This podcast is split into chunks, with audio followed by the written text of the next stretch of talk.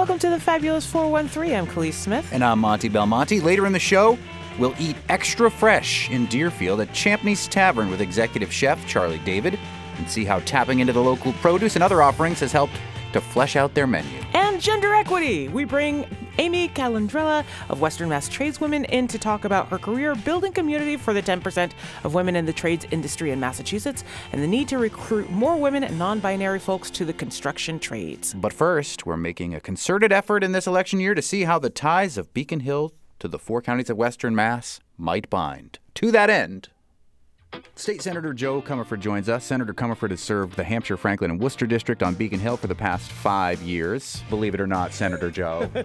Unbelievable. Her district comprises 25 cities and towns stretching from Northampton to Ashburnham. Where is Ashburnham? Close to Boston. Wow, that's a big district. That's ridiculous. It's also amazing that it's three words in one Ashburn Ham. That sounds like my post Easter debacle. I mean, it just sounds like English being extra English. Yes. Senator Jo, uh, we've known each other, full disclosure, for like 20 years. Long before you were a senator, you've done things in the past like work with the Food Bank of Western Mass, which is very important to me and to you. Uh, the National Priorities Project, crunching budget numbers on the federal level and making them comprehensible to the lay person who doesn't know anything about math like me. And uh, your role as a senator will be interesting this week, I'm sure, because the Senate is about to debate a gun bill. And this comes from Politico after an interchamber procedural squabble led the House to go solo on gun regulations last fall, the Senate is now out with its own plan for strengthening the state's firearm laws. Can you tell us a little bit about what the Senate's gun bill looks like and why it's getting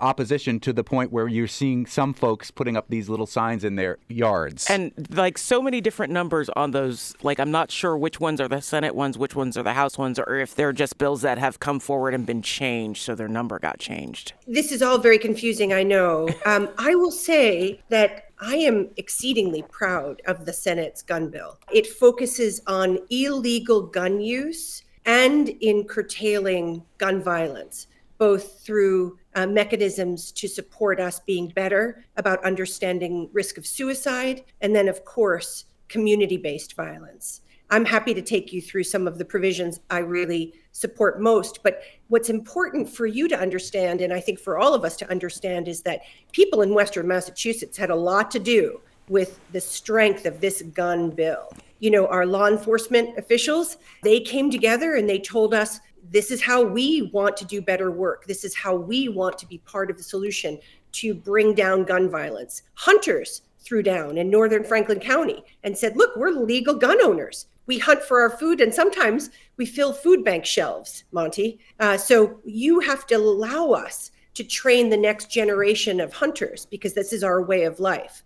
And certainly folks representing Everytown in giffords you know they came through my office in you know in the district and in boston and said look these are some best practices we still don't do in uh, massachusetts that we could do. So i do think the senate's bill is lean and mean and it has had the input and i actually think important advocacy from western massachusetts. I think it's enforceable which is very important to me right? We can't pass policy that we can't enforce. That's self-congratulatory without impact. Yeah um, right. and it's going to move the needle What's interesting about this bill, and you alluded to this, is that it does have the backing of uh, law enforcement. The Agawam Police Chief Eric Gillis said, as you mentioned, that the bill is concise and enforceable. That uh, he believed maybe the House rushed through their proposal uh, a little bit. But what are some of the specifics that you say would be easy to add to the laws of Massachusetts that maybe other states are doing already? So, first, it bans Glock switches and trigger activators.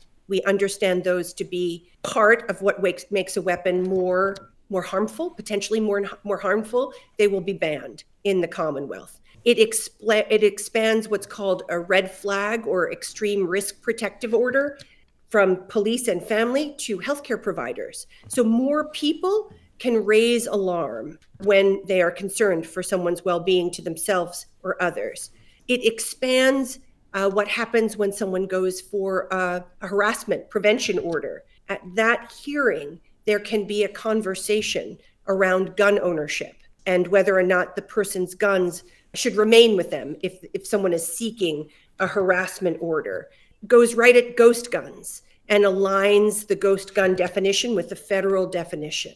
right? Which is exceedingly important for us in Western Massachusetts. It also aligns the definition of assault weapons so that we can make sure uh, that the assault weapon definition, as it's currently being interpreted by our Attorney General, are aligned. That's important because, as you know, the federal government withdrew its assault weapons ban. Mm-hmm. So we had to hunker down on ours. And in fact, I have an amendment that I uh, added thanks to great counsel that says basically an assault weapon is an assault weapon regardless of the length of the barrel. So we're going at that. We're also going at things like, and this may sound less impactful, but I think it's really important. We're going at things we heard from police officers around information they need at the point of licensure to understand whether or not someone should be given a gun license. We heard through the through process of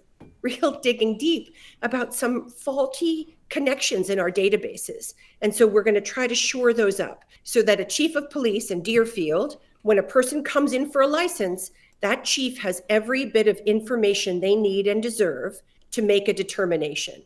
We're also, through amendment that I filed, I hope, going to get really clear on the process of siting a gun dealership in a local community. Mm-hmm. Right now, a chief has the ability to say yes or no. And I believe in the local control of our chiefs. They know our community the best. Uh, but right now, if the chief says no, the person or the business owner can apply to uh, the state police colonel and get that overturned. That doesn't work um, because the state police colonel in a barrack someplace far away doesn't know our community. So hopefully we'll amend it through an amendment I filed to go to the courts. I do think the Agawam chief is correct when uh, they speak about the concise nature of the bill. And we really do try to go after illegal gun use improper gun use and we try to steer clear of lawful gun ownership and that's that has to do with our belief that lawful gun owners should have the right to own their guns but also it has to do with enforceability there's plenty of work to be done to enforce a crackdown on illegal gun ownership and our police want to do that work and so we're focusing there the thing i'll say is that it's always easier to go second. I think we should right. also all say that in the Commonwealth, you know, the Senate has the you know has had the luxury of learning from the House process, hearing people's thinking being refined as they approach us, and we've had the luxury of more time. So I have every piece of gratitude I can muster from my great House colleagues. And you know, after the Senate passes its bill in some form. There's 79 amendments filed. Yeah, that makes um, it less concise, I'll say. Well, I mean, you know, not all those amendments will go, yeah. and we're talking about them now. But after we pass the bill on Thursday, I expect it to pass. I believe the Senate has run a very good process, and I'm proud of my own process on the bill for my constituents. Then we'll get the opportunity to go into conference with smart and good House partners. And I hope come out with a bill that will again push Massachusetts forward in leading the nation uh, on smart gun laws. We're speaking with State Senator Jo Comerford, who is from the very expansive Hampshire, Franklin, and Worcester district. One more thing on guns before we leave that. One of these 79 amendments does have a quote unquote grandfather clause that would exempt some people who already own assault style rifles from this law. What's your take on that amendment, and what, is that likely to be part of the final Senate bill? You know, I'm I, I'm digesting the amendments. The deadline, as you know, was just yesterday. Yeah. Uh, so I don't have a take on all of them yet. I know the ones I filed to strengthen the ability of chiefs to deal with gun dealership and to make sure that we don't have any wiggle room for how we talk about assault rifles in the Commonwealth. Um, and I'm looking at everybody else's. Amendments. We're speaking with State Senator Jo Comerford. Uh, a recent story came out of the governor's office in regards to the budget. Now, the tax revenues were not what they were expected to be. Some of this, Governor Healey is pushing back to the Charlie Baker administration, but there were a bunch of agencies in Western Mass that are feeling the effects of the governor's decision to cut $375 million in the state budget this year. Some of them that were chronicled by Mass Live. Forest Park Zoo is cut in half, Basketball Hall of Fame, Women's Fund of Western Mass. We talked to Martin Luther Luther King Jr. Family Services, their budget is getting cut. That's the beginning of the March for the Food Bank. Which, Valley CDC too, Yeah. and Wayfinders. Like everybody got a little bit of the hit. including NEPM. So, what is the legislature doing about these? Are they called C9 cuts, if I remember the They're correctly? nine C 9C, right. You sunk my battleship. They're nine C cuts. You know, um, it is a heavy and weighty responsibility of the governor to balance the budget. We are required constitutionally in Massachusetts to have a balanced budget. And so when revenues don't come in as projected, and you'll remember we just did a consensus revenue for the next fiscal year. These are, you know, smart people in a room looking at all the numbers. And so two, you know, last December, not this past one, but the one before, the same thing happened for the current fiscal year, where people said, look, this is what we think we're going to make. Um, and so therefore, this is what we think we can spend. And we were off on those projections. Yeah. It happens. It happens in basically once, at least once in many administrations, if not all administrations. It is brutal to have to execute on 9C cuts. There isn't any recourse for the legislature on 9C cuts, unlike budget overrides, which we did in the fiscal year 24 budget, if you'll remember. But we don't have anything to say about 9C cuts, except to our constituents that we hear them um, when they are upset about them, which is you know something that I'm sure the governor shares. I know we share um, the hardship there. And now we go into the fiscal year 25 budget, where actually the consensus revenue says we're going to be about 200 million dollars lower than last year. Now, 200 million may sound like nothing when we're talking about multiple billions of dollars, but that plus, you know, inflation and the erosion of inflation on a dollar, that's going to make the budget seem smaller. Um, and it will be actually smaller in the fiscal year 25 than it was in 24. All estimates indicate that we'll be back on track in fiscal year 26, but in 25, uh, in the base budget, which is a combination of all tax revenue plus federal spending into the Commonwealth, we're going to have to do some belt tightening. How much of that belt tightening is due to Governor Healey's tax breaks? Coming up, more with State Senator Jo Comerford. And later in the show, Amy Calandrella of Western Mass Tradeswomen about her work helping to bring more women into the construction trades. Plus a tour and a taste of one of the best salads around at Champney's at the Deerfield Inn. You're listening to the Fabulous 413 on 88.5 NEPM. The governor is looking under every couch cushion. I'm sure you've heard that reported. She's been in my house. It was annoying. That she, I'm sure she came to your house, Monty, um, scooping out that money. So She's in your backyard going, Is this where the hot tub was? Yeah, right? she was in the back seat of my car, Yep. and she's doing some smart things to try to save money. We have to be fiscally more strategic and a little bit more prudent. I support her uh, trying to figure out in her own values a prioritization of tax dollars that makes sense to her. We're speaking with State Senator Jo Comerford. Some of this may have to do with some of the tax cuts that the governor implemented. Now, we do have the millionaires tax all of a sudden that is going for specific purposes. Should the governor, in your opinion, be rethinking these tax cuts that she implemented in her first year in office because of this uh, budget shortfall and the, the projected budget shortfall into the future? Yeah, it's a very good question.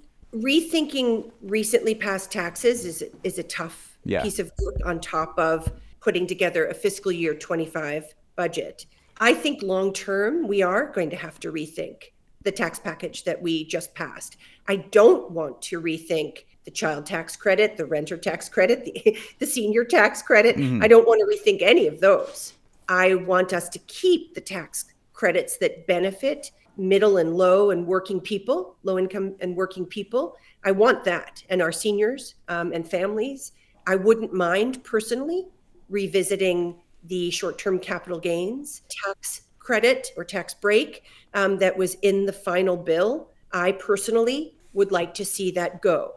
And I don't think it's going to be an immediate fix, Monty, but I do think long term, I hope we're able to get back to that. The really interesting conversation, and I actually think you guys talk about this so beautifully on your show, which I'm a fan of, is what's going to make Massachusetts a place where everybody can thrive? Mm-hmm. What's going to make us a commonwealth where everybody belongs? And I know in the Senate, and, and my personal view is we are a place where everybody can thrive and people want to come to where life is affordable where there's opportunities where there's housing and transportation and healthcare where there's equity across everything you can imagine but especially income and race ethnicity uh, geography. And i do think that the state government has a role to play in making sure that the, we do strategic investments that creates this place where people want to come to. There are other viewpoints right where we make life cheaper in a sense. And that's how people want to come to us. It's just not a view that i i share innately. And that's actually a lot of research doesn't support that view either. We are an expensive state and we have to figure out the way in which we make it affordable equitably and we create opportunity equitably so that all boats rise. That was supposed to be a short answer to your question. are we going to rethink the taxes? And I don't think we're going to rethink them in the short term. Long term, I'd like to go back to them because I do think we need to make sure that the tax breaks we're giving are for working families, individuals who are currently low income, elders, folks who are marginalized structurally and need a boost from us. And we need to not reward folks who are doing exceedingly well, we need to ask them to continue investing in our common well being in the Commonwealth. Is there worry that reversing those tax cuts so soon might also adversely affect the 2025 fiscal year or this coming fiscal year? I don't I don't think I don't see a world in which we are tackling those tax cuts in the mm. short term. They've just been implemented. Um, it's a volatile time economically we're seeing the end of the federal gush of revenue during ARPA, you know, and all the federal spending during the pandemic. So that's trickling through our economy even as we did those tax cuts. So it's a very vol- volatile time. I also don't think there's uh, political will, frankly, in the legislature among the body to tackle them. I would like to go back, me personally, Jo, would like to go back and tackle them, but I don't think it's happening in the short term. We're speaking with State Senator Jo Comerford. Uh, earlier this month, the Joint Committee on Agriculture, which is uh, chaired by you, Senator Comerford, uh, introduced several bills that are about protecting our farms. And we had you on the show in the aftermath of the horrible July floods. Some of these bills are related to that. One of them is about PFAS contamination, which is something that people are starting to learn more about. My son, in his first year of college, actually had to do a science project for weeks about PFAS. He's sick to death of it, and as we all should be. Uh, tell us what P-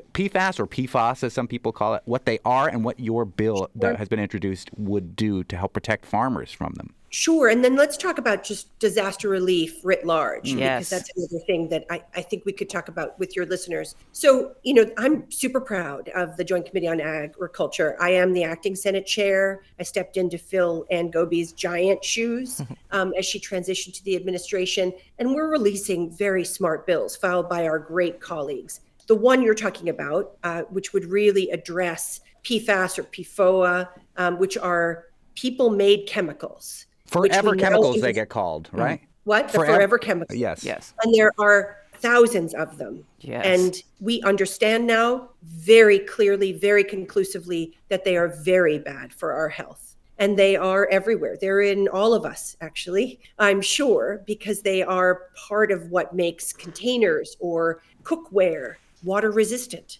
They did their job very well, except they don't do a good job inside of us, mm. right? They're neurotoxins, they're transmitted in utero. It's a very, very big deal. And I believe, and as you know, Monty, because we've talked about this, I filed a bill to ban them completely in the Commonwealth. There is actually no else, nothing else for us to do. Mm-hmm. We must ban these. Manufacturers can make these products, almost 100% of them. There might be a few edge cases, like a computer wire that can only be insulated with one kind of these chemicals. Okay, we can talk about that, right? We're not insane. But most everything, car seats, drapes, Teflon pans, they can all be manufactured without these chemicals. And maybe we lose Teflon, uh, but we get another kind of pan. Honestly, Teflon's not that good for you anyway. Because of exactly. this, in some ways, yeah. Yes. Well, no, it has because of PFAS, right? Yes. Um, but we can do that. What's true is that because these chemicals are everywhere inside of us on the land, we want to be mindful of the impact of them on farms.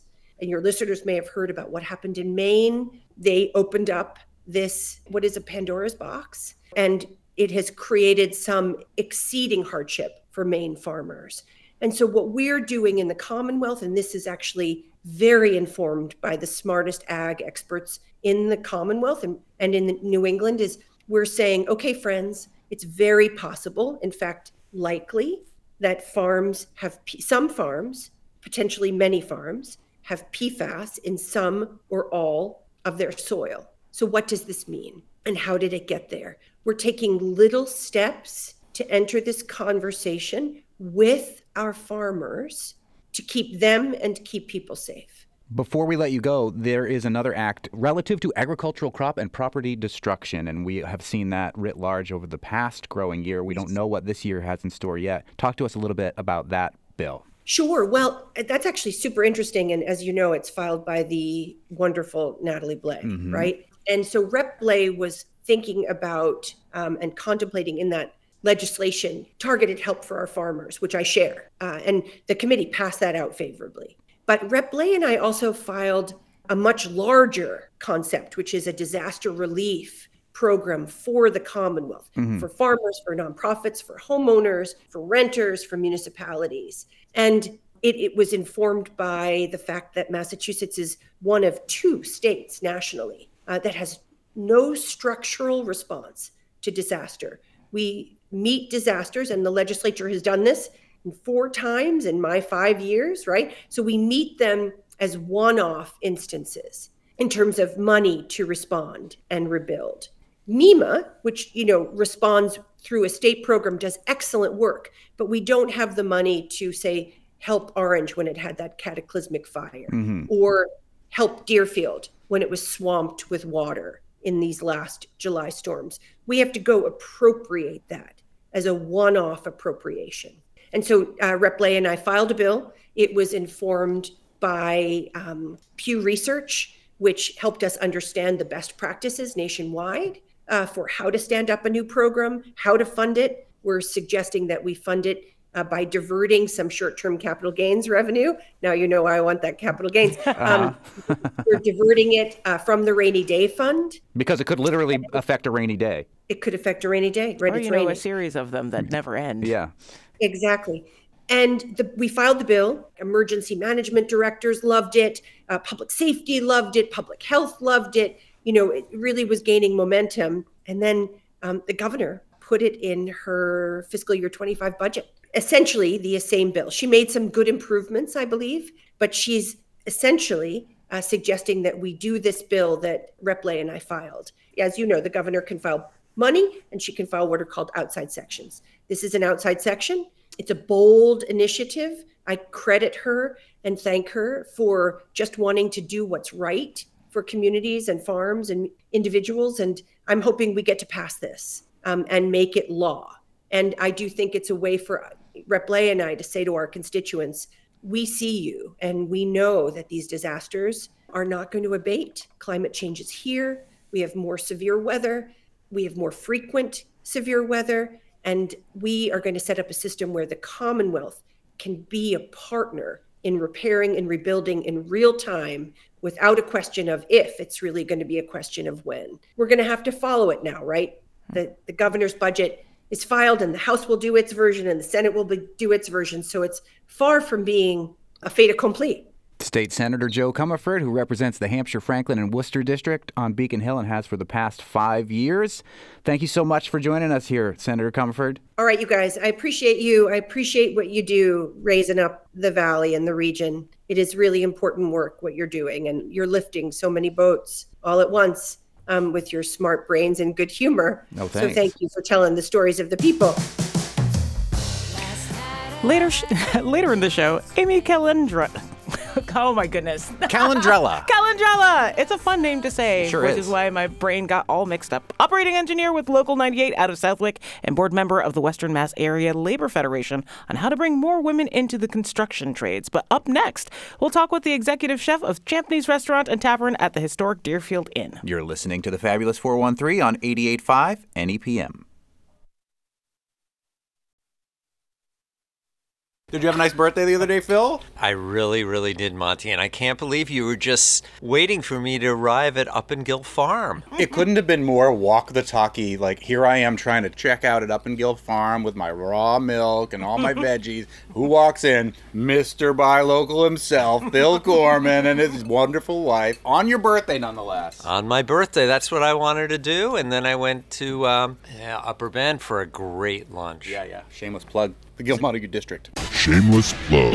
We are at Champneys at the Deerfield Inn in historic Deerfield. And what's your name? My name is Charles David. I'm the executive chef here. Phil Korman from CISA, the local hero folks, joins us too. We're going to take a little tour of the restaurant here at Champneys and the inn. We're going to see if there's any ghosts. I mean, there's ghosts. Are there ghosts here? There might be some if you're lucky. It's historic Deerfield. There were like there were unpleasant things that happened in history here. There There, are. are. definitely it's very rich and colorful history. Yeah. So we are in our tavern right now. This is one of our three dining areas that we have at the inn. And then we can move on over to our next dining area here, which is our formal room. It does feel more formal.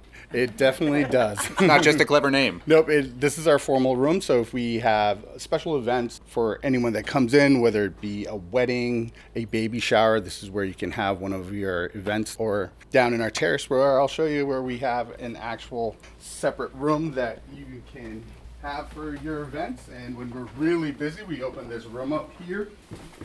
What are the times where it gets busiest? So, just like any any other place in the valley, Right. that that is the fall. the fall explodes everywhere. Well, and I'm imagining graduation season too with Deerfield Academy right around the corner. Yes, that is very true. Uh, they run a very similar uh, graduation schedule as to the colleges in the area, so they definitely double down on us. Taylor Swift was dating a Kennedy that went to Deerfield Academy. Did she ever stay here? N- Not that I know of. Okay, just checking. You need to calm down. Who's famous that stayed here that you have seen over the years? Um, some of the Rockefeller grandchildren have been here. Um, some other guests, uh, distinguished guests that I don't think I'm. You're not allowed to say? privileged Good. I have to ask these hard hitting questions. But we know you're here, Tom Brady. yeah, hiding under the floorboard so that people won't bother him. Stop asking.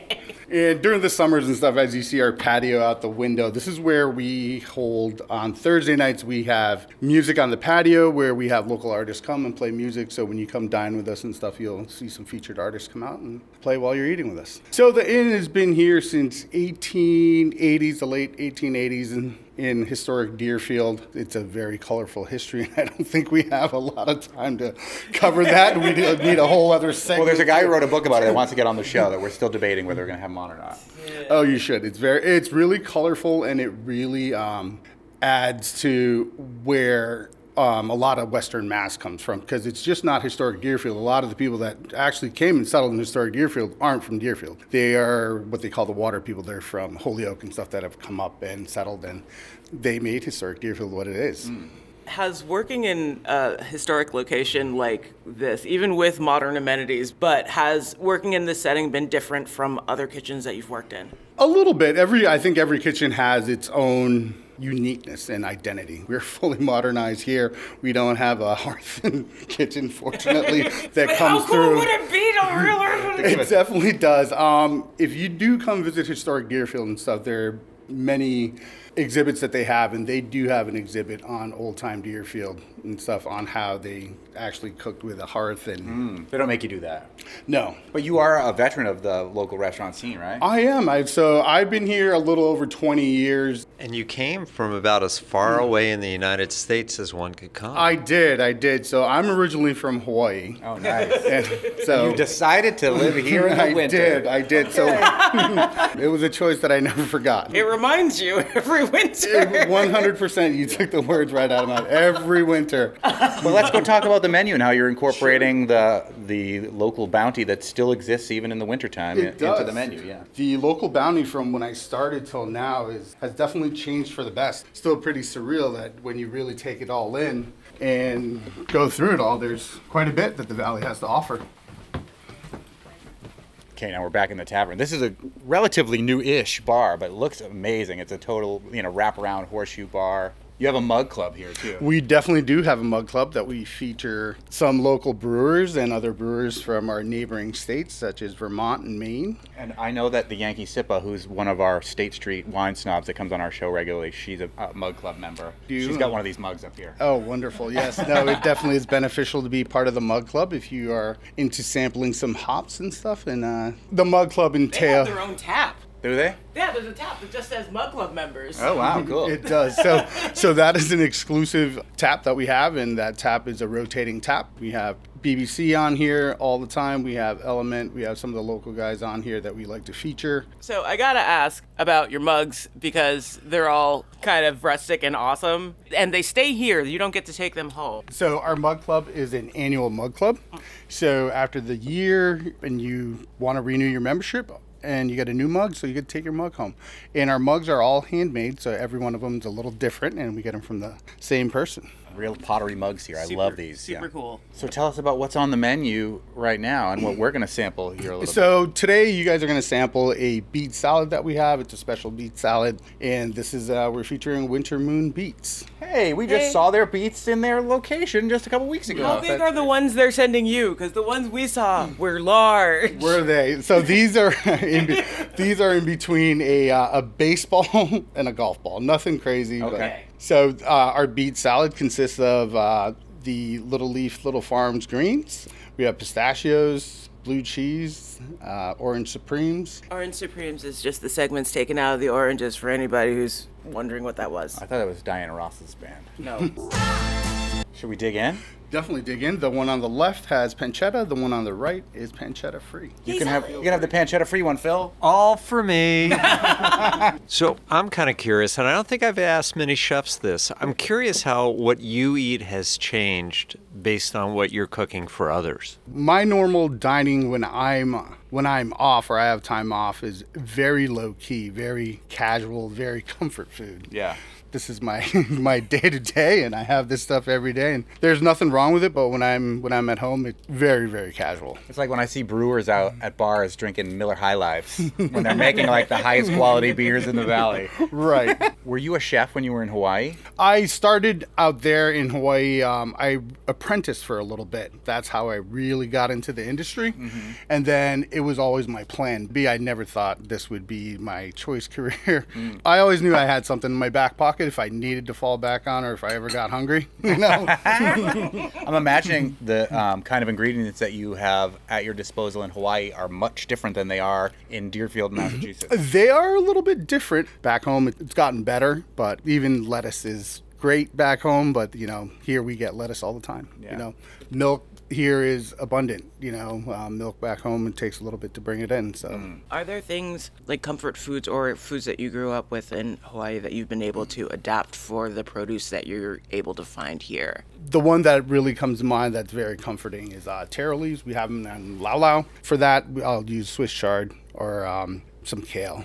Taro leaves are a very unique leaf that um, some say it tastes like spinach, but I think it's a little some. It's in between a spinach and a kale and collard greens, really, and you gotta cook the the heck out of it. You've been a chef, executive chef of Champneys here at the Deerfield Inn, Charlie David. For 20 years here in Western Massachusetts, have you noticed a difference in availability of local things that you can work with as a chef in that 20 years? Oh, definitely. Um, there's a lot more farms and stuff now that are being able to share their bounty. Before, you could probably only get one of something, you Yeah. know, or like the beets would only come from one farm. Now mm-hmm. there's a few farms out there that feature beets and greens are coming through. Everyone's got greens.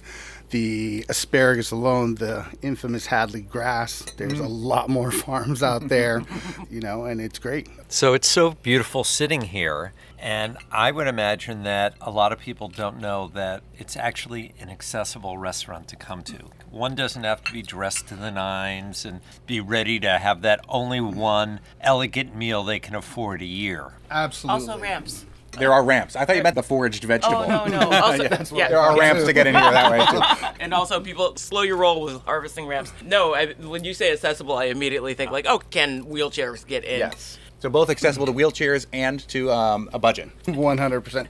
So we are definitely, I think that's something that we definitely would like to be known as that, you know, this is not just a, um, a formal place to come to, but you can come here in your shorts, whether you're coming off the river or you're going for a hike or you're stopping in after soccer practice with your kids to grab a burger and pizza, or you want that one special evening that you have date night on, you can still come see us. Yeah, nice. We're almost in February, which is the longest, shortest month of the year, but some people view the middle of the month and Valentine's Day as an oasis, and you have some Valentine's related things happening here at Champney's at the Deerfield. Correct, we do. We do have um, Valentine's Day itself, and then we also have a Valentine's uh, wine tasting menu that we have that we're going to be pairing with a chocolate theme. oh. We don't want to open those up right now, do we? No. we'll save that for your Mug Club member, uh, the Yankee Sippa, later in the week. What's your current favorite thing on the menu? My current favorite thing on the menu are mussels. We, I love our mussels that we do. Our fish comes from uh, Wulf's Fish. They're Boston purveyor. Um, they're right from the docks to us, which is great. well, these Winter Moon Roots beets in your Champney's salad are pretty delicious. I just dropped a piece of blue cheese on the ground. Good thing they have housekeeping here at the Deerfield Inn. They just follow Monty around. Yeah, with a vacuum cleaner. I found it. What's the most haunted thing that happened in this allegedly haunted inn, the Deerfield Inn? I, To you, I- executive chef Charlie David. Don't talk about the ghosts. They come out and they're like, "We heard what you said that day." Bring it. No, we're not the ones who have to live with the consequences. to me myself, there nothing really excited has come has come out for me. The jury's still out on my part. You know. Up next, Amy Calandrella from the organizing committee of Western Mass Tradeswomen on encouraging more women to get involved with the construction trades. You're listening to the Fabulous 413 on 88.5 NEPM.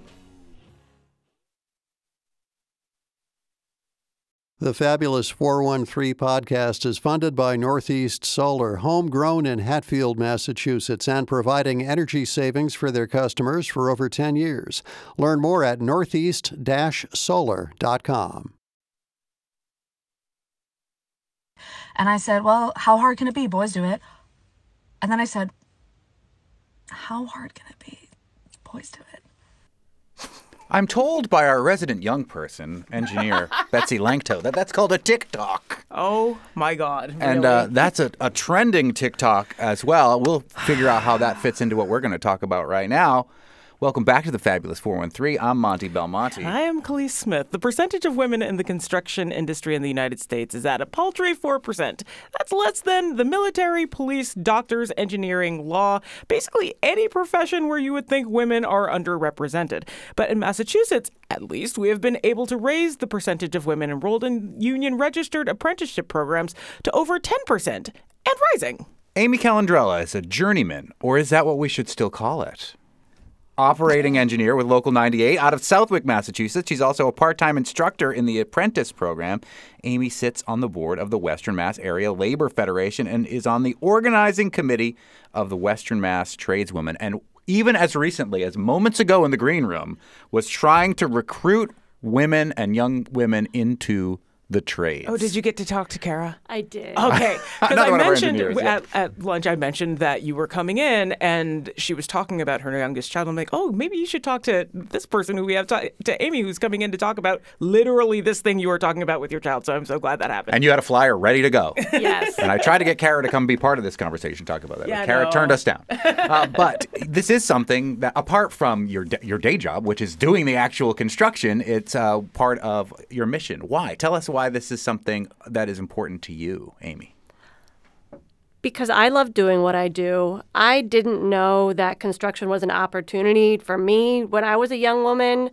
I know that my friends love doing what they do. I can make a lot more money than I've ever made. Um, and so it's important to all of us to make sure that there are women out there that understand that this is an option.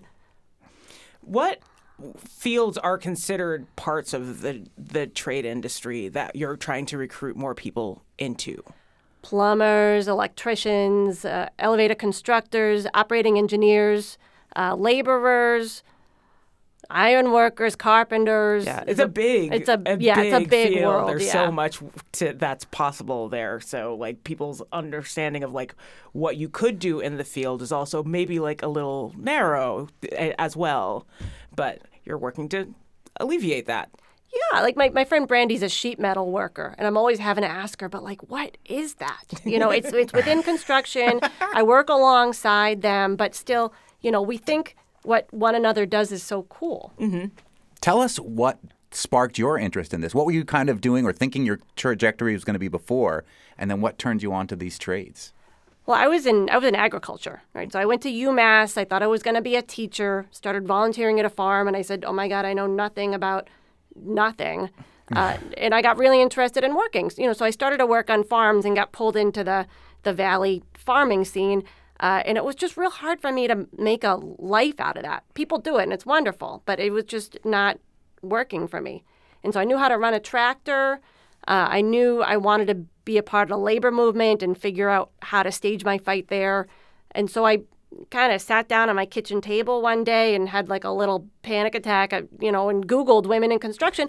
Uh, and I found this great video that the Carpenters Committee, uh, w- sorry, the Women's Committee of the Carpenters had put out with all of these women in downtown Boston standing on top of buildings they built. And they said, I built that. Uh-huh. You know, I started crying. I said, oh my God, I want to. I want to do that. And I did a little more research and I found out the operating engineers would be a better fit for me um, because of my experience. Now, I really did not know what I was getting into. You know, uh, being being an operator is is uh, not like running a tractor exactly. You know, but that's the great thing about the the union apprenticeship programs is that you get to come in at the ground level and then you get an education paid for by your fellow union members um, for four years, just like it's college, and you get brought into the trade. And so I was able to go from someone that didn't really know what a grease gun was, you know, to now I, I run excavators and bobcats and forklifts and loaders and uh, I do dirt work, I do asphalt work, I've worked around cranes all over Western Massachusetts. So it's just been like a massive game changer for me. Um, and I, I never, you know, I, I don't want anyone to just have that kitchen table experience, you know, like that again. There's there's ways that we can get this information out there to women in the region about, you know, what it's like to be a construction worker. That there are other women out there that we like. You know, we like each other. We want you. Um, and you can make like a hell of a good living doing it. Yeah. And who doesn't want to run a crane? I mean, like, I would be terrified, actually. No, it seems like the best thing ever. It is. The closest I've ever gotten is running a cherry picker, like hanging lights, when I got to be theater electrician. But um, do you think that it's easier, or that there are barriers learning it uh, later in life, as opposed to encouraging more younger women to enter trade schools to do the same? You know, I think there's all different paths there. I mean, yeah, if you're a, a young person who's had the opportunity to be around um, uh, manual labor, you know, you learn how to be a worker, and I think that is worth something. Um, but at the same time, I have friends in construction who were uh, PCAs or they were uh, teachers or they worked in any other kind of field. And they said, This is just not for me. And it turns out they have a knack for plumbing, you know, or they have a good eye for grade. And so it's it's a great trade to get into as a younger person, but also, you know, I know people that started when they were 40 years old, and it's been a wonderful thing for them too. We're speaking with Amy Calandrella, who's an operating engineer with Local 98 out of Southwick, but also sits on the board of Western Mass Area Labor Federation and is on the organizing committee of Western Mass Trades Women. Tell us what the dynamic is like on the job site. The statistics across the country are low 4% women in Massachusetts, better, but still only 10% women. And you sent in some of your biography information that you, sometimes you're the only woman on a job site. What's that dynamic like? Uh, well, most of the time, I'm the only woman on a job site, uh, and the the dynamic really, really varies. Um, sometimes it's wonderful. You know, I had an experience this year where I got I was working right down uh, the street actually at the new Mass Mutual Center parking garage, uh, running a loader for Northern Construction, and you know, I got I got done with my first day and the I got done off the machine, and one of the carpenters, another trade, you know, he put out his hand for me, and he, he shook my hand, and he said, "I've never seen a woman do what you're doing. You're doing great. It's awesome." And he started talking to me about his wife and his daughter and how much he loves being a carpenter. And I've noticed that it makes a difference to the men sometimes to see us out there. You know, mm. they they like it. You know, and, and then there's the other side of it, you know, where they're sort of looking at each other and they're looking at me and they're like, Um, you know, I, what am I allowed to say in front of you? I don't know. you know, But honestly, if you're thinking about it, maybe you shouldn't have said it in the first, thought about it or said it out loud in the first place. So perhaps that's a good thing for everyone all around. Yeah, it's a learning experience all around. yes. Uh, Oh, on the other end of that, what's it been like on jobs where you haven't been the only woman? It's wonderful. I mean, it's great. It's great. I'm we so the another job I've been on in Springfield is the MGM uh, Casino, you know, and that's a job like um, like the Soldiers Home that's being built now in Holyoke, where there's hiring goals attached to it, and so they set these goals ahead of time that there would be. Uh, they would meet and then sometimes exceed the, the federal hiring goal, which is at 6.9% working hours for women. And um, it's changes the whole culture of the job site. And we, you know, I would chase women down in the parking garage and say, hi, hi, hi. you know, we're, we're eager to see each other. We leave, um, you know, we leave tampons for one another in the, in the porta johns. And, you know, we, it's, it's, a friendly and welcoming environment. It changes things. You know, sometimes it's a situation where you don't realize how much of yourself you're keeping undercover or hiding away until you get around some people that are more like you, and then you start to feel a little more, you know, a little more comfortable. Amy, your, your organization, the Northeast Center for Tradeswomen Equity, holds monthly recruitments. Tell us about when one might be coming up. If somebody's listening to this and they say, I know somebody or I am somebody who wants to join the trades. Yes. So the best thing to do is to go to our website, which is buildalifema.org. And there we have all of the dates for the upcoming events. Um, right now, we're on a schedule. Really, the best thing to do is to go to the website. um, but they happen at the Laborers Hall, which is in Holyoke at the bottom of the hill on Route 5. Um, and they happen between 5 and 6 p.m. You can go in. I think you should go in person because we're a lot of fun. You get two or three tradeswomen together, and we're kind of unstoppable. you can also go on the internet. You know, there's a Zoom option as well, and you can sign on and see the and see the presentation. And we just we give a rundown of like what is a building trades apprenticeship. Um, what are the different trades? What's what is an iron? What does an iron worker do? Um, what does a laborer do? You know, what are your starting salaries? And then uh, what are the things we love about it? You know, and, and tradeswomen will come and say what we love, and then also what are the hard parts. So we're not going to sugarcoat it either. You were mentioning before that you saw a video that the Carpenters Union put out there and saw these women on top of buildings uh, that they helped to build. You told us that you uh, worked a crane to do emergency repairs on the collapsed Hoosac Tunnel in North Adams. You worked on a barge in the Connecticut River transporting material to cap coal tar contaminants from power plants. You rolled asphalt on the Mass Pike. You already mentioned the Mass Mutual Center and the MGM uh, Casino in Springfield. When you go by these places now, do you have that same feeling of pride and awe that you had when you saw that original Carpenters video that inspired you to join the trades? Oh yeah, we are. I'm obnoxious on a whole. trades workers. We are. I, I, should say that I didn't. I'm not a crane operator, so I was a I was an oiler on the oh, yeah, crane. Right. right. So I like it's being around cranes is very fun. Um, but yeah, we're obnoxious. every time I drive down 391, when they replaced the signs on 391 between Holyoke and Springfield, and I say, "Oh, I, I dug the hole for that. I dug the hole for that sign." And I, I put the, you know, the, we took the mini off of the trailer, and then I parked it there, and then I, you know, yeah, I love it. I love it. It's and it's only getting more. You know, I've been doing this for eight or nine years, and and we're all like this. All of the all of the trades workers that I know.